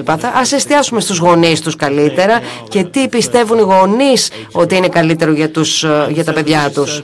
Έτσι λοιπόν αυτός ο φαύλος κύκλος διαιωνίζεται. Οι πολιτικοί δεν μιλούν με τους νέους, οι νέοι δεν ακούν τους πολιτικούς και δεν τους ψηφίζουν και σε κάποια στάση. Σε κάποια φάση λένε ότι αν μάλιστα τώρα αρχίζουν να με ενδιαφέρουν τα πράγματα. Υπήρξαν λοιπόν περιστάσεις όπου οι νέοι είχαν να αντιμετωπίσουν πολιτικές που τους στόχευαν, για παράδειγμα, τα δίδακτρα, εισαγωγή διδάκτρων κτλ και στράφηκαν σε συγκεκριμένους πολιτικούς. Για παράδειγμα, ο Τζέρεμι Κόρμπιν, παρά την ε, μεγάλη ηλικία του, μπόρεσε να κινητοποιήσει νέους ανθρώπους και είχε και τη στήριξή τους. Ξέρετε, μπορεί να γίνει, αλλά πρέπει κάποιος να τους προσεγγίσει. Και οι άνθρωποι του marketing πίσω από τις τηλεοπτικές εκπομπές μπορούν να το κάνουν και το κάνουν πολύ καλά. Μπορούμε να δώσουμε μικρόφωνο εδώ στην κυρία πρώτα, γιατί θα ήθελα να μιλήσουμε μετά και για τη δημοσιογραφία των πολιτών. Υπάρχει αυτή η συμμετοχή. Πόσο ρεαλιστικό είναι όμως κάτι τέτοιο; Παρακαλώ, έχετε εσείς το λόγο. Σας ευχαριστώ όλους. Είναι ένα θέμα το οποίο με ενδιαφέρει πάρα πολύ και θα ήθελα να σας πω ότι τα τελευταία χρόνια προσπαθούσα να εξειδικεύσω τον πρώτο που ελάμβαναν και έδινα πληροφορίες. Είχα διαφορετικούς διάβλους, πλήρωνα πολλά χρήματα, είχα διάφορες ε, διαδικτυακές πλατφόρμες, μιλώ διάφορες γλώσσες και μπορούσα να το κάνω σε όλες τις γλώσσες. Αλλά νομίζω ότι κάτι δεν πάει καλά εκεί. Έπαιρνα εξατομικευμένες πληροφορίες, αλλά αυτή δεν είναι η πραγματικότητα. Πήρα αυτό που ήθελα. Για τα κλικ, για τις εγγραφές στο κανάλι μου, τα πάντα. Είναι κάτι το οποίο γινόταν ειδικά για μένα, αλλά δεν ήταν η αλήθεια. Δεν είναι ένας κοινός παρονομαστής, δεν είναι κάτι το οποίο μπορώ να μοιραστώ μαζί σας όταν θα πιούμε έναν καφέ. Δεν ξέρω και όταν ακούω το όνομα Κασελάκης δεν μου έρχεται στο μυαλό τίποτα πραγματικό. Ίσως είναι λάθος αυτό. Φταίω εγώ, μου δίνουν αυτό που θέλω να φάω. Και αυτό δεν είναι αυτό που όντως συμβαίνει τώρα. Δεν ξέρω. Ποια είναι η γνώμη σας. Γιατί πάει πια η δεκαετία του 1980. Δεν καθόμαστε πια μπροστά στην τηλεόραση. Τώρα πρέπει να βρω έναν τρόπο διαφορετικό να αντιμετωπίσω το μέλλον. Αυτή είναι μία άλλη παράμετρο. Σας ευχαριστούμε πάρα πολύ για την ερώτηση αυτή. Η ερώτηση είναι αν οι ειδήσεις είναι εξατομικευμένες. Ε, πιστεύουμε ότι μπορεί να είναι εξατομικευμένος οι ειδήσεις αν ε, δεν βλέπεις ειδήσεις στην τηλεόραση, μπορείς να εξοτομικεύσεις ό,τι βλέπεις. Κάνω ένα πείραμα με τους φοιτητές μου. Τους βάζω να ανοίξουν το Google και να γράψουν news και παίρνουν ένα feed ειδήσεων. Και αν είσαι χρήστης του Google ή αν είσαι logged in, μπορείς στην ουσία να έχεις εξατομικευμένες ειδήσεις. Διαφορετικές ειδήσεις από διαφορετικά μέρη του κόσμου θα βγουν στην οθόνη σου ανάλογα με το τι έχεις ψάξει μέχρι τώρα στο Google. Δηλαδή, χωρίς να κάνεις τίποτα, πολύ απλά μπορεί να έχεις εξατομικευμένες ειδήσεις. Ειδήσεις αποκλειστικά για σένα. Στην ουσία υπάρχει αυτό το φίλτρο. Εμείς επιλέγουμε τις πληροφορίες που θα πάρουμε. Και έχω κάποιους φίλους που ξέρουν μόνο για αθλητισμό και μόνο συγκεκριμένα αθλήματα και ομάδες και κάθε ώρα παίρνουν ειδήσεις για τα θέματα αυτά. Δεν τους ενδιαφέρει οτιδήποτε άλλο.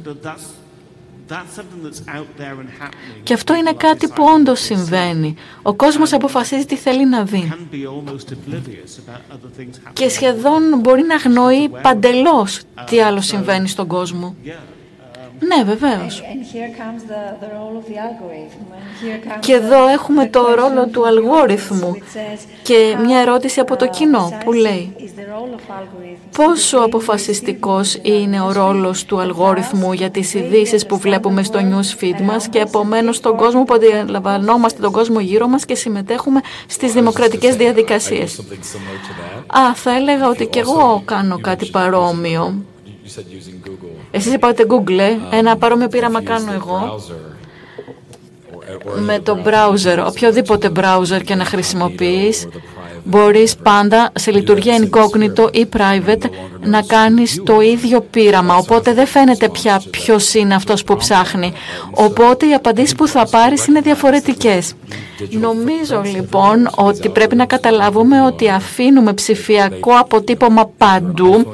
Ο αλγόριθμος ξέρει ποιοι είμαστε.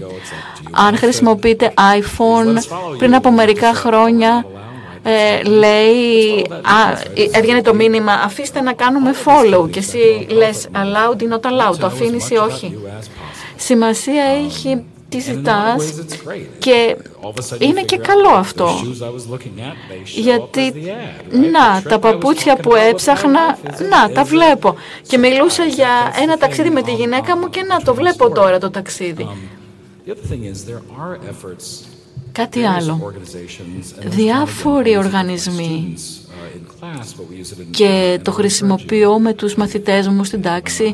Σας ενθαρρύνω, επιτρέπετε να πω κάτι; Βεβαίως. Είναι διάλογος. Υπάρχει ένας οργανισμός, ένας άλλος οργανισμός που λέγεται All Sides. Το χρησιμοποιώ συνέχεια. Allsites.org νομίζω που παρουσιάζουν ειδήσεις αριστερά, δεξιά, το κέντρο από παντού. Το γνωρίζετε νομίζω. Και σε βοηθά να καταλάβεις τις διαφορές, ακόμα και της ίδιας ιστορίας, η οποία παρουσιάζεται με πολύ διαφορετικό τρόπο και με διαφορετικούς τίτλους, αλλά και επί της ουσίας. Και είναι ενδιαφέρον να δεις πως επί της ουσίας υπάρχουν πολλά κοινά γιατί οι παραλλαγές δεν είναι άπειρες αλλά ο τρόπος που πλαισιώνεται η είδηση, η πλαισίωση είναι πάρα πολύ σημαντική. Γι' αυτό προσωπικά θεωρώ ότι πρέπει να ασχοληθούμε με το διάλογο, με το δημόσιο διάλογο. Τα απλά, η καρικατούρα είναι το εύκολο. Πρέπει όμως να μιλήσουμε μεταξύ μας και να βάλουμε και τους πολιτικούς να κάνουν ουσιαστικό δημόσιο διάλογο. Και τότε ξαφνικά θα μειωθεί λίγο αυτό το στοιχείο της επίδειξης, της παράστασης, του σοου και θα δούμε λίγο περισσότερο την ουσία. Αυτό γίνεται για όλα τα δημόσια αξιώματα. Υπάρχουν πάρα πολλά επίπεδα. Υπάρχουν και προσπάθειες, αλλά είναι δύσκολο. Προσωπικά, όταν διαβάζω, δεν απολαμβάνω την ανάγνωση, ακριβώς για αυτό το λόγο. Γιατί νιώθω ότι χρειάζεται να ξέρω ποιες είναι και οι άλλες απόψεις. Τι πιστεύει κάποιος άλλος που βρίσκεται στο άλλο άκρο του ιδεολογικού φάσματος από εμένα. Είναι ουσιώδες. Αν μείνουμε σε αυτή τη φούσκα μας, σε αυτό το θυλακά οτιδήποτε, σε έναν θάλαμο που απλώς απηχεί τις δικές μας απόψεις, αυτό δεν είναι καλό. Αν ψηφίσατε κάποιον και λέτε μετά, μα γιατί κέρδισε ο αντίπαλος, παρόλο που όλοι οι γνωστοί μου ψήφισαν αυτό που ψήφισα εγώ. Ε, έτσι έχουν τα πράγματα.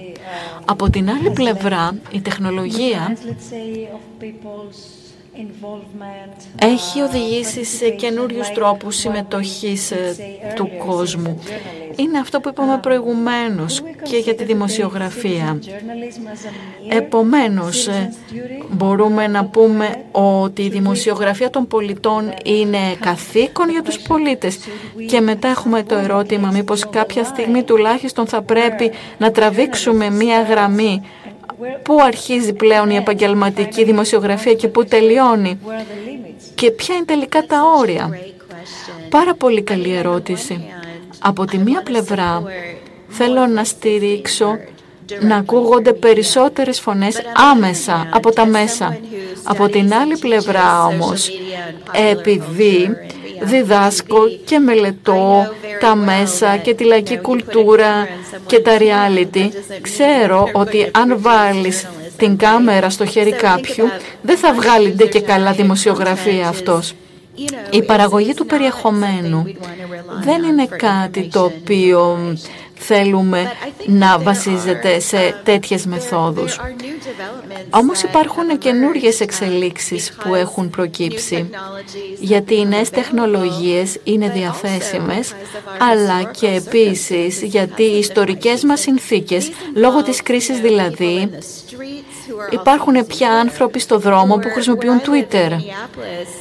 Ή στη Μινεάπολη, εκεί που δολοφονήθηκε ο George Floyd και εκεί μένω και εγώ, οι αστυνομικοί βασίζονται πάρα πολύ στο, σε έναν τύπο ανεξάρτητης δημοσιογραφίας από τη βάση ε, γυρνάν βίντεο αυτοί και καλύπτουν, κάλυψαν τις διαμαρτυρίες.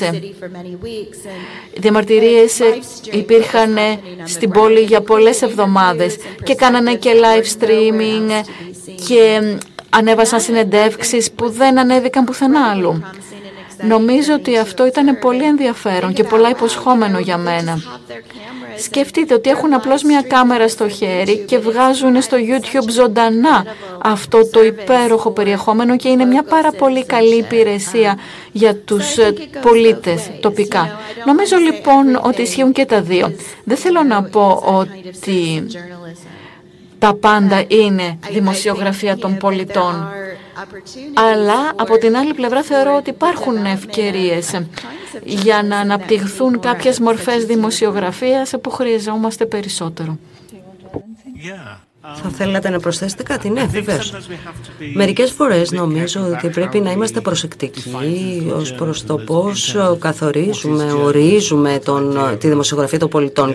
Τι είναι δημοσιογραφία, δηλαδή να επιλέγεις ειδήσεις, να ελέγχεις κτλ. Όμως υπάρχει τεράστιος ρόλος για εναλλακτικές μορφές media που κάνουν ρεπορτάζ.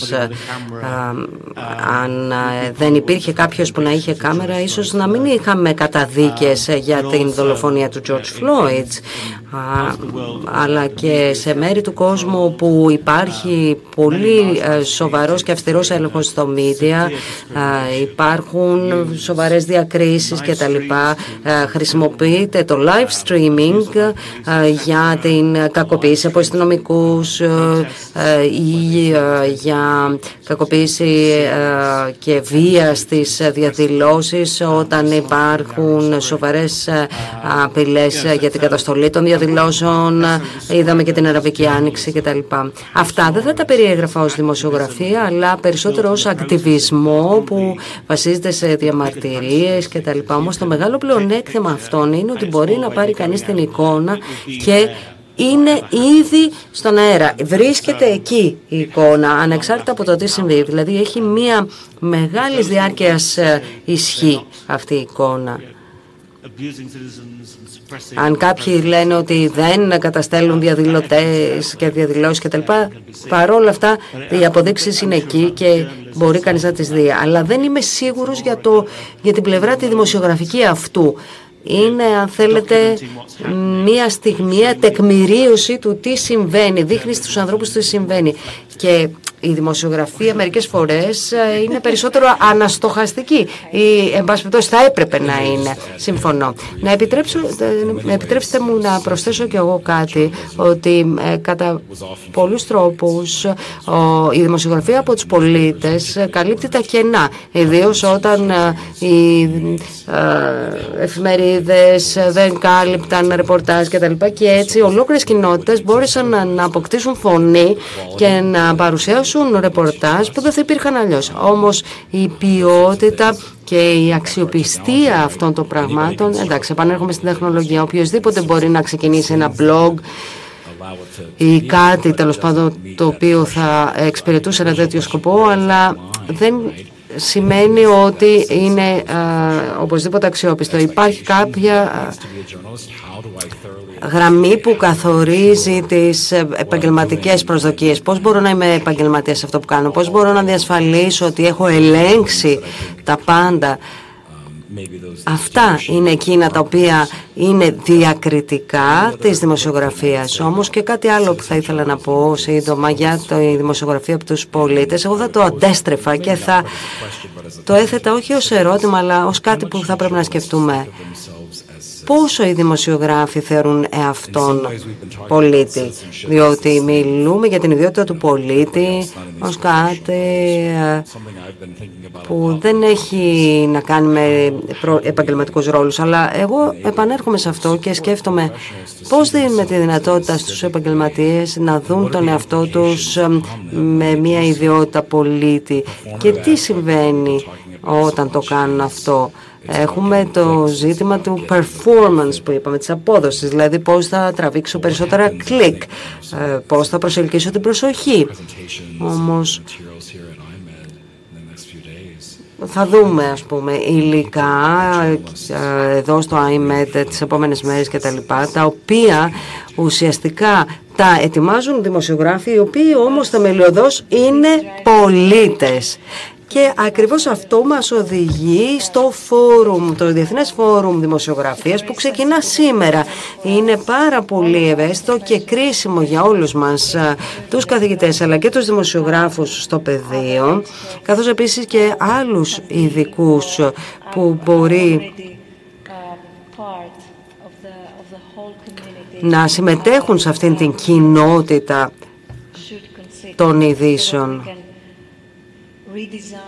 Θα πρέπει να μπορούμε να ανασχεδιάσουμε και να ανοικοδομήσουμε τον τρόπο με τον οποίο κάνουμε τη δουλειά μας, ε, της αφήγησης των ρεπορτάζ μας, ε, της έρευνας ε, των ρεπορτάζ μας, της συλλογής των δεδομένων και των αποδεικτικών στοιχείων και όχι απλώς να διασπείρουμε εκεί έξω τις γνώμες μας. Είναι ε, αναγκαίες και απαραίτητες οι γνώμες και οι διαφορετικές φωνές, αλλά νομίζω ότι έχουμε χάσει τελείως τα αποδεικτικά στοιχεία όσο λέμε. Ενώ περιμένουμε να μας πιστεύει το κοινό και να μας θεωρεί αξιόπιστους. Αυτό είναι το σημείο της αφετηρίας και τις επόμενες μια-δύο μέρες σε αυτό το χώρο εδώ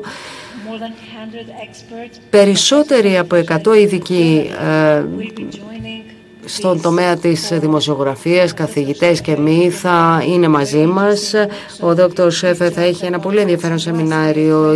Συμμετείχατε και πέρυσι και είναι πάρα πολύ σημαντικό να περιληφθεί και η ακαδημαϊκή κοινότητα να ενεργοποιηθεί με όλες τις γνώσεις και την πυρογνωμοσύνη της. Να σκεφτούμε αλλά να δράσουμε κιόλας, να παρακολουθούμε και να αναλύουμε συγκεκριμένες μελέτες μελέτες περίπτωσης έτσι ώστε να δούμε πώς θα προχωρήσουμε και πώς θα βελτιώσουμε το δικό μας ρόλο, τη δική μας ταυτότητα. Αν εμείς πρώτοι από όλους οι δημοσιογράφοι θέλουμε να ενημερώνουμε το κοινό και το κοινό αισθάνεται καλά με τη δική μας ε, ιδιότητα του πολίτη. Είναι πάρα πολύ κρίσιμο λοιπόν το θέμα και πάρα πολύ ευαίσθητο. Έπειτα από όλα αυτά λοιπόν που συζητήσαμε μέχρι στιγμής ήταν πάρα πολύ ενδιαφέρουσα η συζήτηση και η ανταλλαγή απόψεων με όλους σας. Τι μπορούμε να κάνουμε αν υπάρχει κάποια ελπίδα τι μπορούμε να κάνουμε για να αποκαταστήσουμε ε, μια συλλογική αίσθηση ε, ιδιότητας του πολίτη και ποιος είναι ο ρόλος που μπορεί να παίξουν τα μίντια. Τίποτα. Όχι, ήθελα να συγχαρώ όλους τους δημοσιογράφους, πραγματικά τους στηρίζω, γιατί ξέρετε πιστεύω ότι δίνουν τον καλό αγώνα και προσπαθούν να επιβιώσουν στο σύστημα. Και αυτό το σύστημα είναι προσανατολισμένο προς την αγορά. Οι δομές είναι τέτοιες που δεν βοηθούν στο να λειτουργήσει κανείς ως πραγματικός δημοσιογράφος. Υπάρχουν λοιπόν κάποιοι φραγμοί, κάποια εμπόδια διαφορετικά τα οποία αντιμετωπίζουμε, αλλά τέτοιου είδους εκδηλώσεις σαν και αυτή την οποία οργανώνεται, όπου μπορεί να υπάρξουν τέτοιες συζητήσεις με τη συμμετοχή του κόσμου ε, και να υπάρξει συλλογικότητα και συλλογική συζήτηση κτλ. είναι μια πολύ καλή αρχή, οπότε θα ήθελα να σας ευχαριστήσω και πάλι.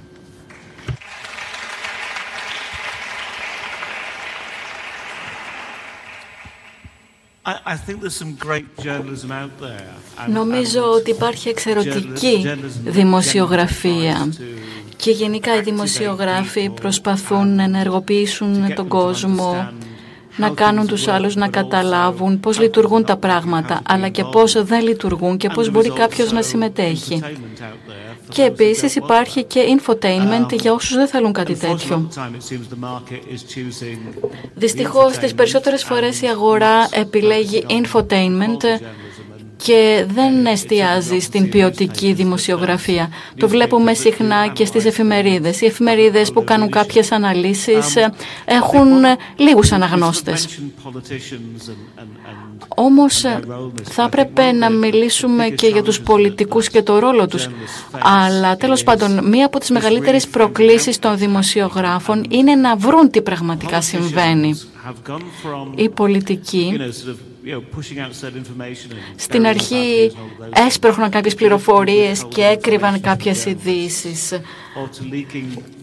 Έχουν αρχίσει να δίνουν λαθασμένες πληροφορίες ε, στους δημοσιογράφους έτσι ώστε ο κόσμος να επικεντρωθεί σε κάτι που είναι τελείως επιφανειακό.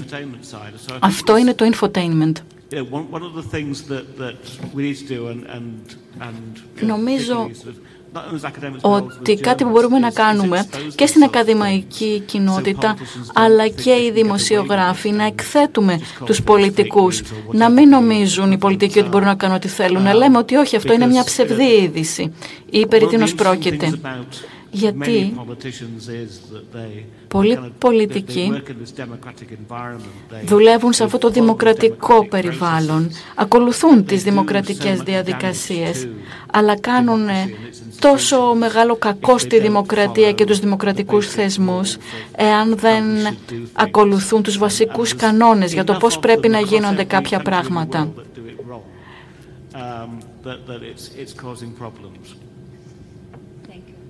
Ευχαριστώ.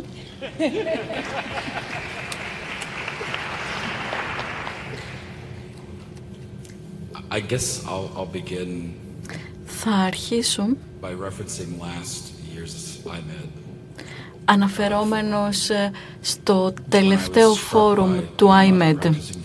Εντυπωσιάστηκα. Δεν είμαι δημοσιογράφος, έχω σπουδάσει κάποια πράγματα συναφή με τη δημοσιογραφία και άκουγα τους δημοσιογράφους να μιλούν για το πώς αντιμετωπίζουν τη βία, πώς τους επιτίθενται οι πολιτικοί. Η πραγματική δυσκολία αυτής της δουλειάς και πραγματικά είναι τεράστια και πραγματικά κάποιοι εξακολουθούν να ασκούν τη δημοσιογραφία και είναι πολύ βασικό να έχουμε πρόσβαση σε καλές πληροφορίες, πληροφορίες που δύσκολα θα ακούγαμε.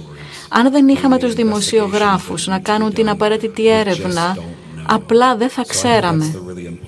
Νομίζω ότι αυτό είναι το πραγματικά σημαντικό. Και το τελευταίο που θα ήθελα γρήγορα να πω για όλα αυτά, σκέφτομαι τον τίτλο και πιστεύω ότι κάποιες στιγμές είμαστε απλά θεατές. Θέλουμε μόνο να απορροφήσουμε. Δεν θέλουμε να κάνουμε τίποτα άλλο παρά μόνο να κοιτάμε.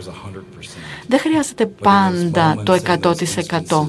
Αυτές τις στιγμές που χρειάζεται όμως να κινηθούμε πέρα από το παθητικό ρόλο σε έναν πιο ενεργό ρόλο πολίτη, τότε πρέπει να σκεφτούμε το πότε και πώς.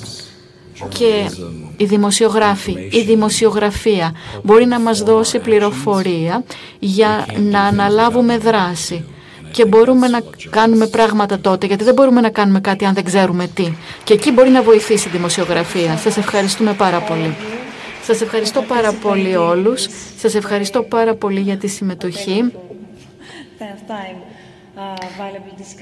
σε αυτή την πολύτιμη συζήτηση. Η πρωτοβολία των διαλόγων του Ιδρύματος Σταύρος Νιάρχος είναι μια πολλαπλή πλατφόρμα. Κάνουμε συζητήσεις, το κοινό μπορεί οποιαδήποτε στιγμή να συμμετέχει με φυσική παρουσία ή διαδικτυακά. Εμείς ε, είμαστε δραστήριοι σε αυτή την πλατφόρμα. Μπορείτε να μας επισκεφτείτε.